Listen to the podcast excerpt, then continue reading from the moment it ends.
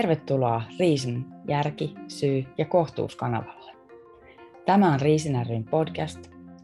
Uusia ajatuksia, tutkittuja näkökulmia, kiinnostavia otteita elämästä tässä ja nyt.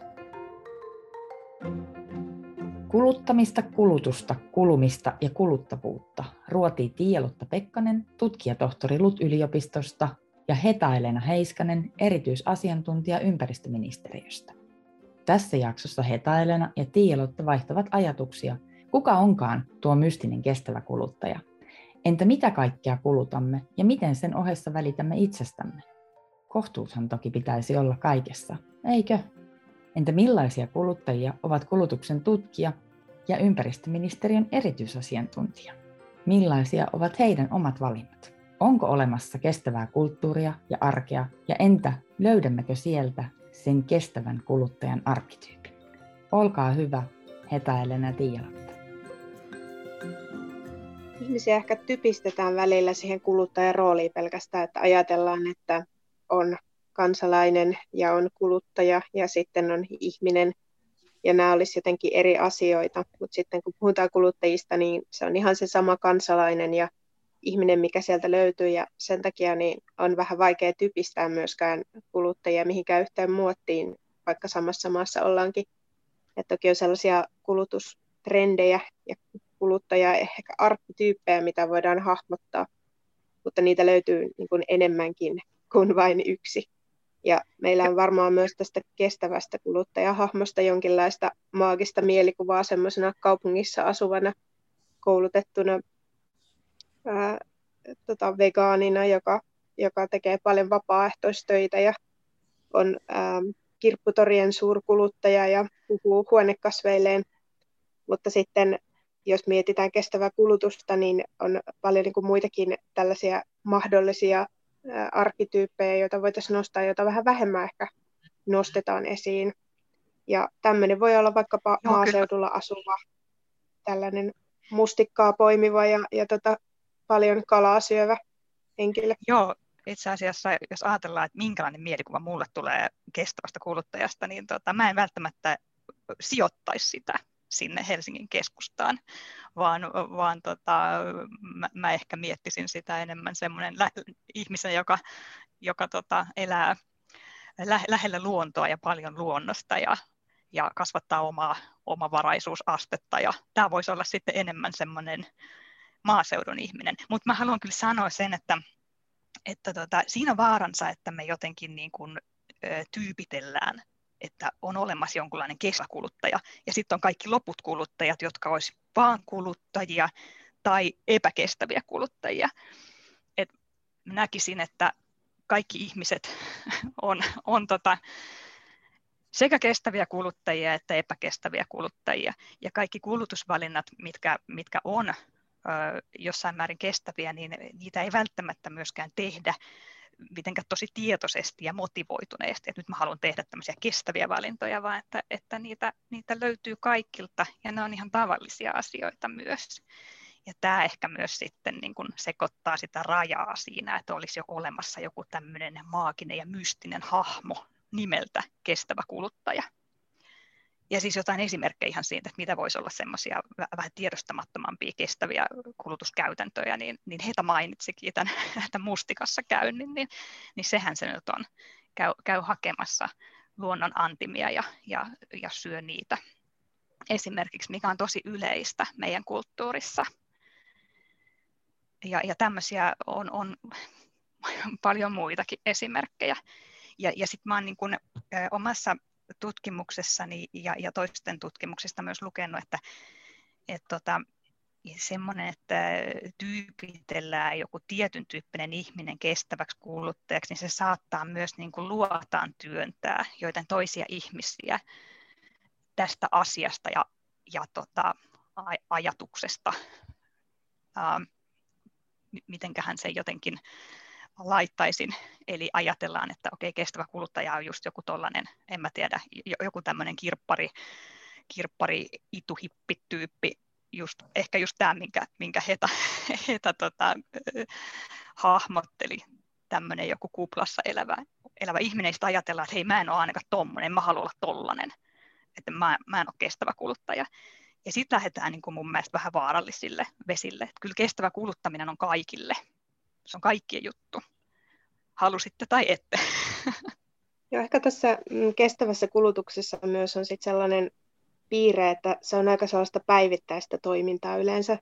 Ja myös sitten siinä mielessä, että ne päivittäiset ratkaisut ja ne pidempiaikaiset ratkaisut, kuten vaikka mitä energiaa käyttää päivittäin tai miten liikkuu päivittäin tai mitä suurin piirtein syö päivittäin, niin niistä muodostuu se kestävä kulutus ja sitten tavallaan ne sellaiset vaikkapa juhlat ja vastaavat tilanteet, niin ne on niin kuin asia erikseen sitten, että se, että juhlii vaikkapa sanotaan nyt laskiaispullalla ja kermalla, niin se ei vielä tee ihmisestä niin kuin kestämätöntä kuluttajaa, mutta se, että hänellä on niin kuin ne peruspalikat kunnossa, niin ne on ne, josta kuitenkin se iso hiilijalanjälki ja ylipäänsä se kuluttamisen jalanjälki koostuu sitten.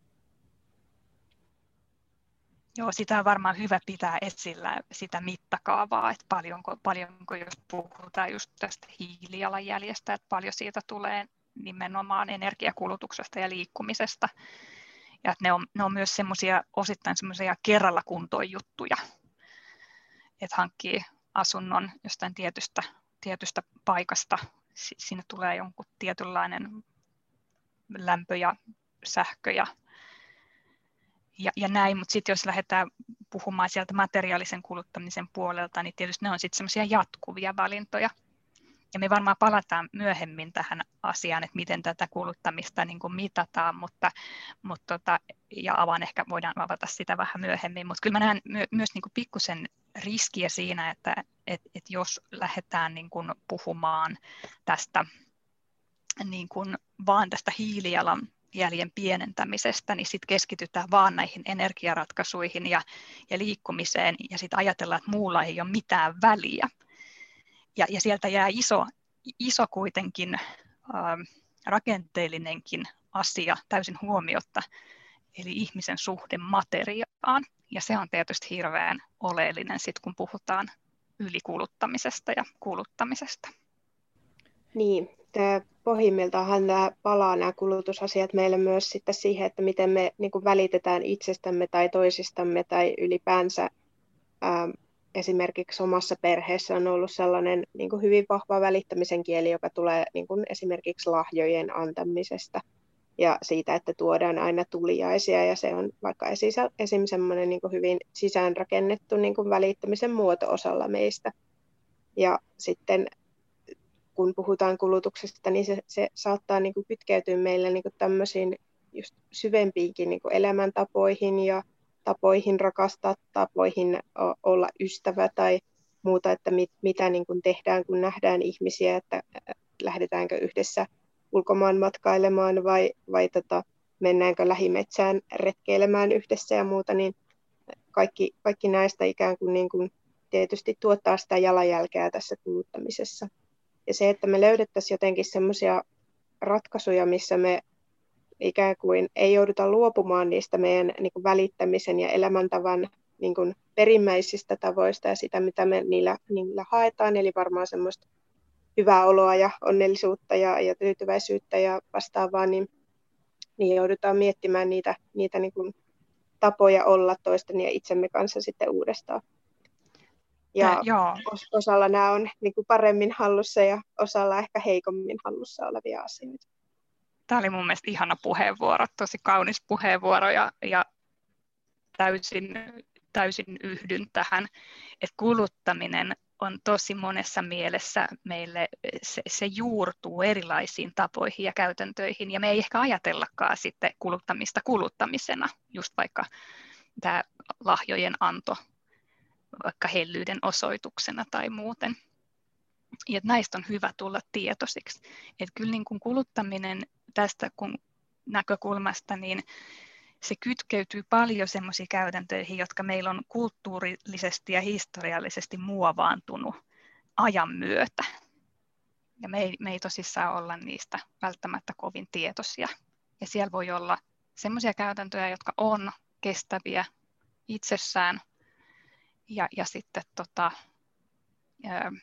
epäkestäviä. Ja tosiaan ne linkittyy tosi moniin asioihin, mitä me ei välttämättä assosioitaisi kuluttamiseen, mikä tuli tosi hyvin esille tässä Hetan esimerkissä. Sitten jos miettii tätä kohtuullisuutta, mikä nyt sitten on tämänkin hankkeen ytimessä, niin meillä on ehkä tällaisia kohtuus kaikessa on semmoinen niin vanha sananlasku, mitä on viljelty, mutta ehkä meidän nykykulttuurissa sitä ollaan toisaalta niin kuin unohdettu, että me tehdään niin kuin töitä, niin on hirveän yleistä, että sen sijaan, että me sanottaisiin, kun joku kysyy, että miten töissä menee ja kuinka paljon töitä on, niin harva vastaa, että no aika sopiva määrä töitä ja aika kohtuullisesti menee aikaa niihin ja aika semmoinen niin kuin hyvä olo siinä, että kaikki on niin kuin balanssissa, että kaikki hoituu ja ei ole niin kuin liikaa töitä, vaan aika usein se vastaus on niin kuin automaattisesti, että kiirettä pitää ja töitä riittää ja töitä piisaa ja vähän liikaakin piisaa ja vähän pöydän koputtelee tuolla niin kuin pahimmillaan olan takana ja lomaa odotellessa. Että tämmöisiä niin kuin vastauksia monesti saa ja se ehkä kertoo myös siitä, että miten me niin kuin meidän kuluttamisesta kanssa osittain, että me kulutetaan niin kuin itseämme ja voimavarojamme myös. Ja niin aikaa myös. Niin, kyllä. Ja sitten tavallaan ladataan vaikkapa lomaan kauheat odotukset ja sitten ajatellaan, että silloin rentoudutaan ja sitten voi olla, että se irtautuminen monella on, että nyt mä oon taas juossut niin pääviidentenä jalkana, että nyt täytyy lähteä joogaretriitille Kreikkaan, että kukaan ei saa mua kiinni sieltä.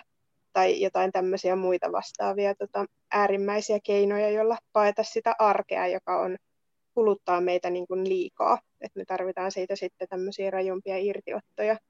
Siinä missä sitten ehkä se juurisyy tähän, niin kuin, että miksi me osittain kulutetaan ja haetaan mielihyvää siitä, voi olla se, että me ollaan aika tiukoilla itsemme ja vaikka työmme ja arkemme kanssa. Ja sitten jos me saataisiin siitä arjesta jotenkin muuten palkitsevampaa ja saadaan siitä niin kuin se hyvä olo ja semmoinen tasapaino, niin sitten välttämättä niin vapaa-ajalla ei tarvitse niin ekstriimisti kuluttaa ja hakea elämyksiä ja rentoutumista ja kaikkea tämmöistä vastaavaa. Et nykyään ilmiötähän meillä on tullut tämmöisiä rentoutustankkeja, jossa käydään kellumassa ilman virikkeitä niin tunti, jotta jaksetaan vaikka sitten sitä valtavaa viriketulvaa, jota meille tulee joka tuutista.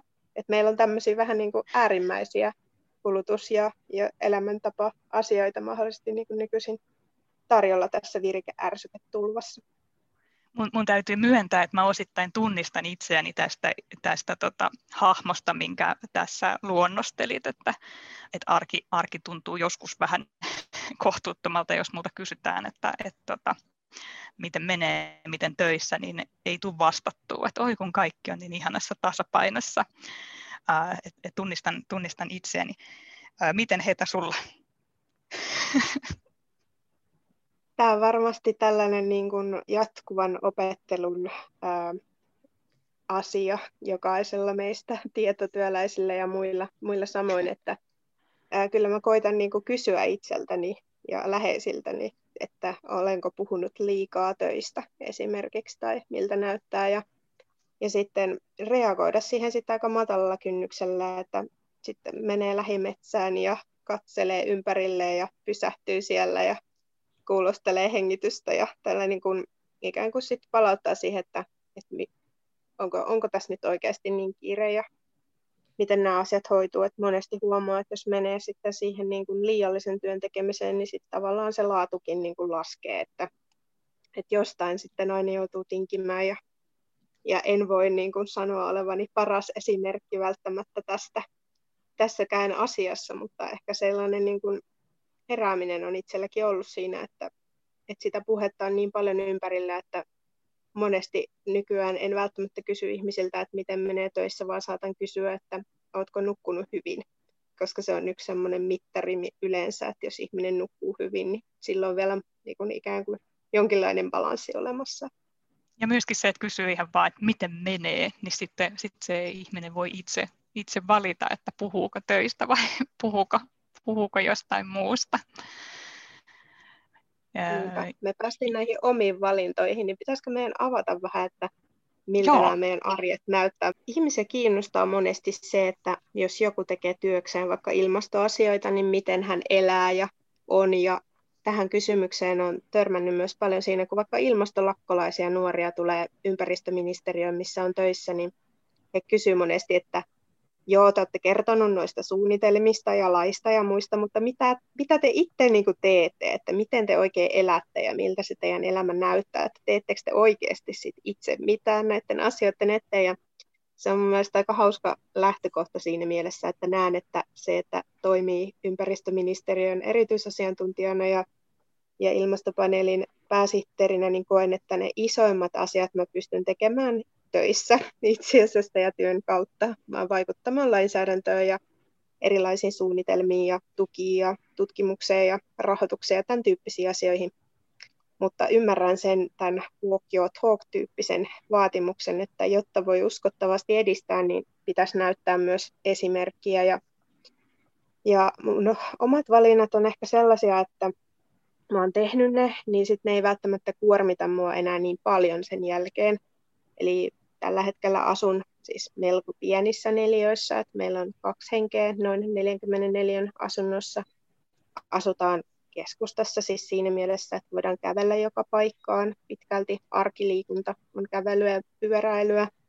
Ja näitä mun ei tarvitse aktiivisesti valita. Tai se, että mulla on ekologista sähköä, niin kun se sähkösopimus on tehty, niin voin ikään kuin unohtaa aktiivisesti asian. Ja sitten tavallaan nämä tämmöiset ruokavalinnat, niin siinä mulla on ollut vähän erilaisia trendejä, että välillä mä oon innostunut tosi paljon hävikkiruuan käyttämisestä ja niin ravintola kuin sitten tuolta verkkokauppapuolelta. Sitten toisaalta tämmöinen marjastus, sienestys, lähiruokatyyppinen asia on mulla kotona hyvin pitkälti niin kuin opetettu, että meillä on pakkanen täynnä itse poimittua metsämaansikkaa ja mustikkaa ja sieniä ja lakkaa karpaloa ja kaikkea, mitä viime vuonna onnistuttiin saamaan. Ja sitten semmoinen kasvispohjainen ravinto ja siihen jonkun verran kalaa päälle on sitten ollut itsellä semmoinen, mitä on niin kuin tutkimuksenkin mukaan katsonut, että on lähellä sitä planetaarista ruokavaliota.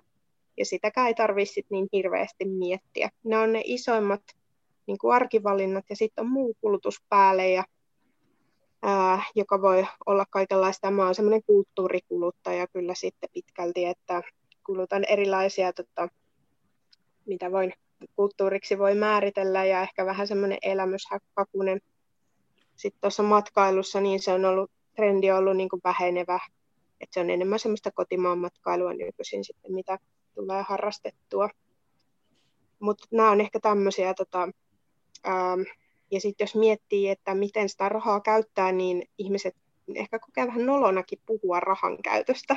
Ehkä meidän tavallaan pitäisi puhua siitä sitten enemmän, että mihin sitä menee, niin mulla menee jonkun verran sitten niin kuin hyvän tekeväisyyteen, ja sitten ihan uusimpana, mistä mä oon innostunut, tämä kestävä sijoittaminen.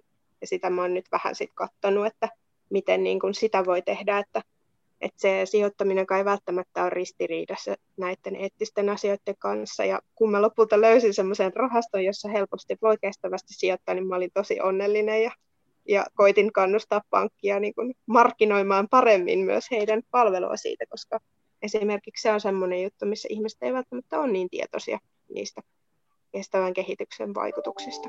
Mutta onneksi löytyy sertifikaatteja siitäkin ja useammanlaista ja muutamia hyviä vaihtoehtoja ainakin. Joo, meillä on Hetan kanssa paljon yhteistä, mutta on sitten myös jotain eriävää. Tietysti yksi iso juttu on se, että Heta asuu Helsingissä ja minä asun Lappeenrannassa, niin se luo myös vähän erilaisia puitteita sille elämiselle. Mutta mä haluan tähän alkuun sanoa, mä tunnistan ton, mihin Hetakin niin viittasi, että kun mä tutkin kestävää kuluttamista, niin ihmiset helposti ajattelee, että mä olen jonkunlainen kestävän kuluttamisen arkkityyppi. Ja saattaa tulla tekemään mulle tunnustuksia omasta jostain epäkestävästä toiminnasta, että ikään kuin olisi jonkunlainen kestävyyspoliisi. Toki niin kun, tutkin kestävää kuluttamista ja nämä asiat on mulle toki tärkeitä, mutta että silti näen, että oma arkielämä on aika jokseenkin myös vähän irrallinen kokonaisuus sitten siitä itse tutkimuksesta. Että nämä voisi niin kuin pitää myös erillään jossain määrin. Mutta sitten näitä omia valintoja, niin missä eroan Hetan kanssa, niin mä asun itse omakotitalossa. Meillä on kolmihenkinen perhe tällä hetkellä. Ja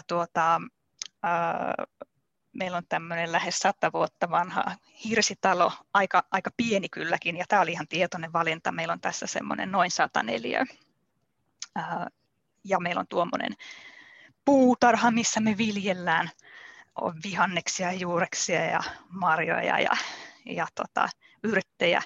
Ja se on semmoinen meidän perheen niin kuin yhteinen harrastus ja mielenkiinnon kohde. Ja se myös pikkusen sitten saneli sitä, kun 4 vuotta sitten ostettiin tämä talo, että minkälainen talo me halutaan, minkälaiselta paikalta. Mutta tämä linkittyy nyt sitten siihen, että koen olevani nyt semmoinen kansalainen, joka tarvitsee autoa elämässään. No meillä siis auto on, se kulkee etanolilla, jätteestä tehtyä etanolia siihen tankkaillaan. Ja miksi me tarvitaan autoa, niin asutaan siis tämmöisessä Lappeenrannan lähiössä ja työpaikalle on sen verran matkaa, että julkisilla yhteen suuntaan siihen menisi tuntia vartti aikaa ja autolla sinne ajaa vartissa 20 minuutissa, niin pienen lapsen äitinä ei ole sitä 2,5 tuntia istua pussissa aikaa päivässä. Toki me tehdään paljon etätöitä ja tehtiin jo ennen tätä korona-aikaa. Mutta sitten myös siis se, että mun puoliso on kotoisin niin syvältä maaseudulta, että sinne ei mikään julkinen kulje. Eli aina kun lapsi käy mummulassa, niin joku ajaa autoa. Se on realiteetti.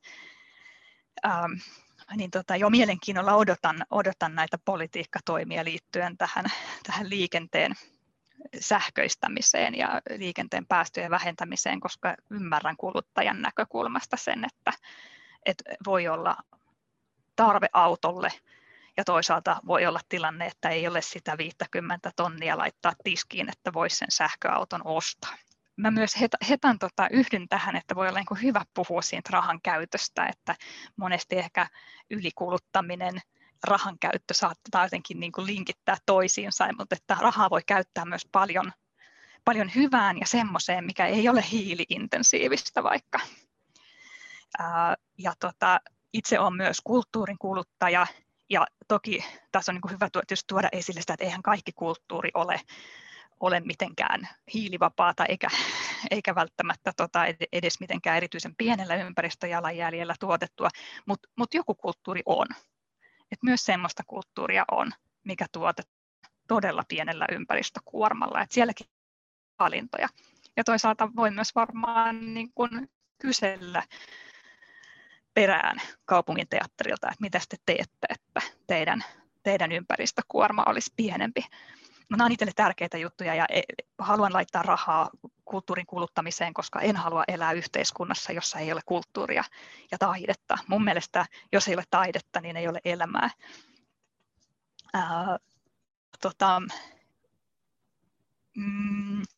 Matkailu on ollut tärkeää itselleni. Joskus sitä on nyt todella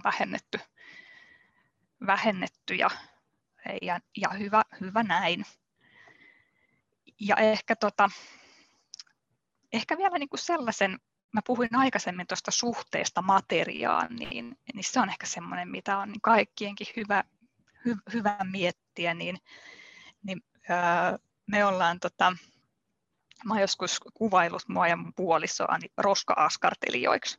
Me ollaan sellaisia, että kaikki tavarat käytetään aina monen käyttötarkoitukseen ja viimeiseksi vielä materiaalit talteen ja johonkin. Ja tämä luo meille iloa. Tämän tyyppinen elämä. Ja kaikkinensa mä haluan puhua sen puolesta, että monet kestävät valinnat voi olla sellaisia, jotka tuo iloa. Että löytää sen oman tavan, oman näköisen tavan elää kestävää arkea ja niin, että se luo iloa. Hei, muuten yksi, minkä mä unohdin sanoa, yksi tosi iso osa-alue tietysti näitä omia kestäviä valintoja on myös nämä energiaratkaisut ja kyllä meillä niin kuin talo lämpiää uusiutuvilla. Meillä on omat aurinkopaneelit ja ilmalämpöpumppu ja töpselistä tulee uusiutuvia ja sitten on tulipesä, jossa erityisesti näin isoilla pakkasilla niin poltellaan sitten puuta. Niin, siis haluaisin tarttua tuossa, kun sulla oli tästä kulttuurista ja haluat nähdä maailman, missä kulttuuririennot jatkuvat ja ovat osa tätä hyvää elämää, niin yhdyn kyllä tuohon myös täysin, että itsellä esimerkiksi se, että pääsee laulamaan kuoroon, niin on yksi hyvinvointitekijä ja tutkimuksenkin mukaan se, että kuorolaulannalla on niin valtavan paljon hyvinvointivaikutuksia, niin on myös sellainen tavallaan, että kun laulaa vaikka kuorossa, niin sekin aika on pois siitä, että hengaisi jossain niin kuin kuluttamassa jotain muuta esimerkiksi. Mutta että näitäkin voi niin kuin yhdistää, että mä oon laulanut ilmaston puolesta viime vuosina niin kuin aika paljon ja ollut mukana järjestämässä esimerkiksi ilmastokonserttia. Ja niissä on nähnyt niin kuin esimerkiksi sitten taas sen niin kuin jonkun laulun ja musiikin hyvinvointivaikutuksen, että ihmiset on 100 ihmistä laulaa yhdessä, niin se on aika maagistakin niin kuin tekemistä, mihin ihmiset on palannut niin kuin vuodenkin jälkeen siihen, että miten hyvä olo oli, kun sai laulaa yhdessä. Ja harvoin me niin kuin sanotetaan meidän kuluttamiskokemuksia välttämättä niin kuin ihan samalla tavalla, että meillä olisi sellainen niin hyvä olo tullut siitä, että me palataan siihen niin kuin uudelleen ja uudelleen. Et ehkä jotkut onnistuneet lomamatkat on just semmoisia, joihin palataan uudelleen ja uudelleen, mutta yhtä lailla se voi olla vaikka joku tämmöinen niin kuin yhdessä koettu vaellusreissu, mitä ainakin itse muistelen kovasti sen tyyppisiä asioita, tai sitten vaikka jos näitä laulukokemuksia. Tämä on ehkä niistä vapaa-ajanviettoasioista vielä, mitä ajattelin nostaa tähän esiin. Mutta sitten se, että sulla oli toi Lappeenranta tuolla kaupunkina valittuna ja mulla oli Helsinki, mutta sitten meillä on näitä hinkukuntia ylipäänsä, jotka on tämmöisiä hiilineutraaliuteen pyrkiviä niin kuin kunnianhimoisia kuntia. Niitä löytyy ympäri Suomea, jos miettii, että niin kuin on Lahtea ja Iitä ja Lappeenrantaa ja sitten on niin kuin pientä ja isoa kaupunkia ja kuntaa myös, että nekään ei niin kuin näytä samanlaiselta, niin se on mun mielestä sellainen, mikä ei ole vielä ehkä ihmisille näkynyt, jotka hakee sitä kestävää elämäntapaa, että muuttaisi niin kuin semmoiseen kuntaan, joka on erittäin kunnianhimoinen, koska silloin jos muuttaa kuntaan, missä on vaikka ilmastotavoitteet tosi isoja, niin sehän heijastuu jokaisen kuntalaisen hiilijalanjälkeen ja tekee helpommaksi niiden ratkaisujen tekemisen, että eilen katsoin, että Lahti, joka on nyt tämä Euroopan ympäristöpääkaupunki tänä vuonna, niin siellä oli lanseerattu nyt nämä tämmöiset kaupunkisukset, eli kaikilla ei tarvitse esimerkiksi olla omia suksia, vaan voi niin kuin lainata niitä, että muun aikana on kaupunkipyöriä osassa kaupungeista ja nyt on jopa kaupunkisukset, ja se oli mun mielestä hyvä esimerkki tämmöisestä niin kuin, mielenkiintoisesta tavasta tavallaan kaupungillakin reagoida sitten vaikka tähän liikkumiseen, että nyt jos pyöräily ja kävely on vähän tahmeempaa, niin annetaan suksia sitten, eikä niitäkään tarvitse kaikkien hakea. Ja hankkia itselleen sitten sesongiksi. Joo, en tiedä meneekö nyt vähän Lappeenrannan mainostamiseksi, mutta kyllä ilolla asun tässä kaupungissa, joka tekee kunnianhimoisesti myös tämmöistä kunnianhimoisia ilmasto- ja ympäristötoimia. Lappeenrannan kaupunki tavoittelee hiilineutraaliutta vuoteen 2030 mennessä ja monessa asiassa näkyy semmoinen sitoutuminen näihin asioihin. Lappeenrantahan itse asiassa sai nyt tämmöisen Euroopan komission myöntämän Greenleaf-tittelin tälle vuodelle, joka annetaan just kaupungille, joka on niin kuin kunnianhimoisesti sitoutunut ympäristöasioihin ja ilmastoasioihin. Mutta jotenkin se, että miten se saattaa nyt näkyä niin kuin kansalaiselle tämmöiset tavoitteet, niin monenlaisia tapahtumia on ja tietoa on tarjolla, mutta esimerkiksi yksi, mihin itse osallistuin, oli sellainen green reality kodit-hanke, johon sai ilmoittautua ja siinä niin kun, ekaksi kartoitettiin kyselylomakkeella niin kun vähän elintapoja ja asumista ja muuta ja laskettiin just tämmöistä hiili- sekä materiaalijalanjälkeä kotitaloudelle ja sitten pidettiin semmoisia työpajoja, missä sitten niin kuin isosta keinovalikoimasta sai hahmotella semmoista omaa polkua, itselle sopivaa polkua, kestävämpää arkeen.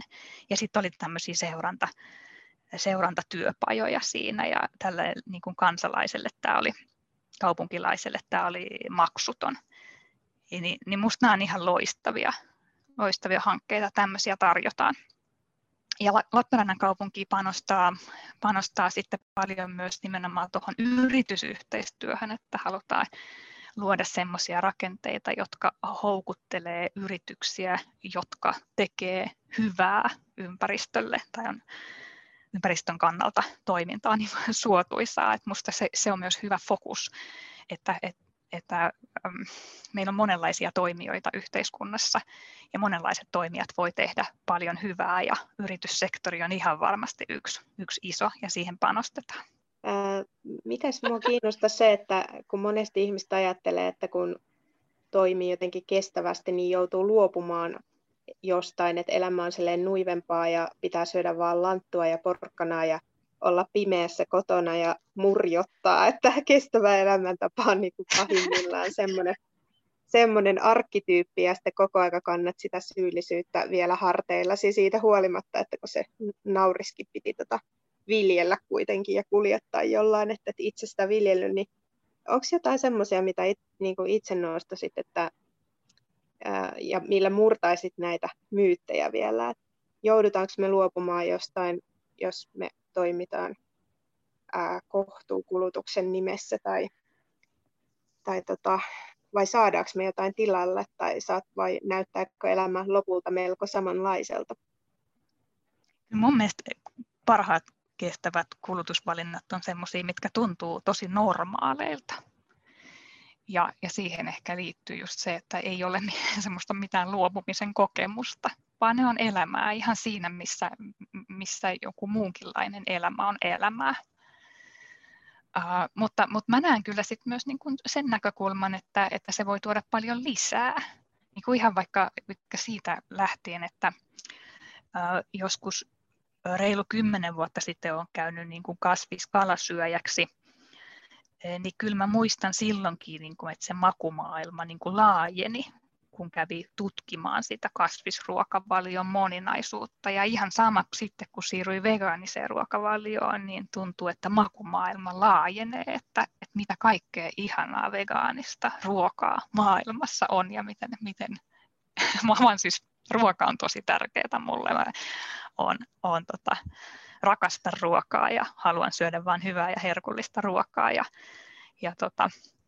se on iso, tärkeä osa elämänlaatua. Mutta tästä on esimerkki siitä, että voi ajatella, että luopuu jostain, mutta mitä kaikkea se avaa. Niin hyvin tiivistetty niin kuin esimerkki siitä, että ehkä me ajatellaan kestävää kulutusta monesti sen luopumisen tai jonkun muutoksen kautta. Sitten tavallaan ne positiiviset kokemukset tai mahdollisuudet saattaa jäädä just taka-alalle, että jäädään niin kuin surkuttelemaan, että kun mä rakastan juustoa ja pekonia, niin mitä mä nyt syön, että koska vegaanijuustot ei ole yhtä hyviä tai jotain tällaista, mutta sitten voi löytyä jotain muuta yhtä hyvää tai parempaa sinne tilalle, joka on sitten erilaista. Mä itse mietin esim. Tätä autottomuutta siis semmoisena, että mulla ei toki ole ollut ajokorttia, niin en ole niin kuin luopunut mistään sikäli, mutta tietysti vähän poikkeava valinta oli Mikkelissäkin, koska suurin osa kyllä sen ajokortin heti ajoi, kun vaan mahdollista oli. Niin mulle se on sitten näyttäytynyt elämässä semmoisena, että mä oon kulkenut esimerkiksi junalla tosi paljon. Ja se on ollut siis hyvin niin kuin, tavallaan avartavaa liikkua junalla, koska mä oon käynyt siellä ihan valtavan hyviä keskusteluja tuntemattomien ihmisten kanssa vuosien varrella vaikka mistä asioista.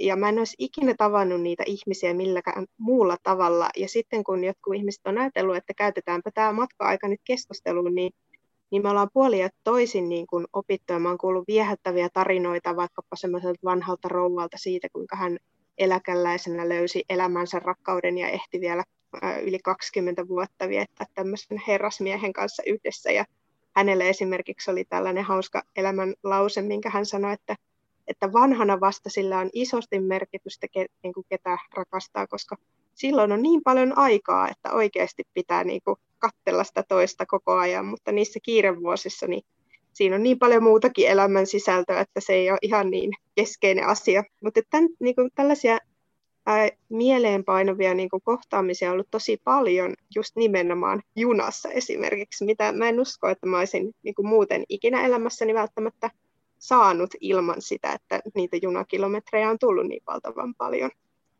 Mutta tämä yhtenä esimerkkinä tällaiseen. Toi on ihana esimerkki, mä myös yhdyn siihen, tykkään paljon junista ja olen paljon Suomessa reissannut junalla, mutta myös Venäjällä olen reissannut junalla jonkun verran, olen siellä ehtinyt asuakin jonkun aikaa, niin siellä tuli paljon ja sama juttu, että kyllä pääsee niin kuin jotenkin lähelle semmoista, en mä tiedä, lähelle ihmistä, kun istahtaa junassa toisen viereen ja käy keskustelemaan. Mutta tässä on kyllä ihana esimerkki siitä, että mitä uutta voi avautua, kun jotain ikään kuin valitsee pois. Mutta sitten myös se näkökulma, että jos me jotenkin valitaan jotain, en mä tiedä, jotain NS-epäkestävää elämäntapaa, niin kyllähän me nimenomaan siltikin valitaan jotain pois. Kyllähän me luovutaan jostain. Mutta me ei vaan niin kuin hahmoteta sitä tästä näkökulmasta. Että se on vaarallinen ja varmaan haitallinenkin diskurssi, että me aina luovutaan jostain, kun me siirrytään jotenkin johonkin kestävämpään elämäntapaan. Se voisi ihan vaan niin kuin romukoppaan tällaiset jutut.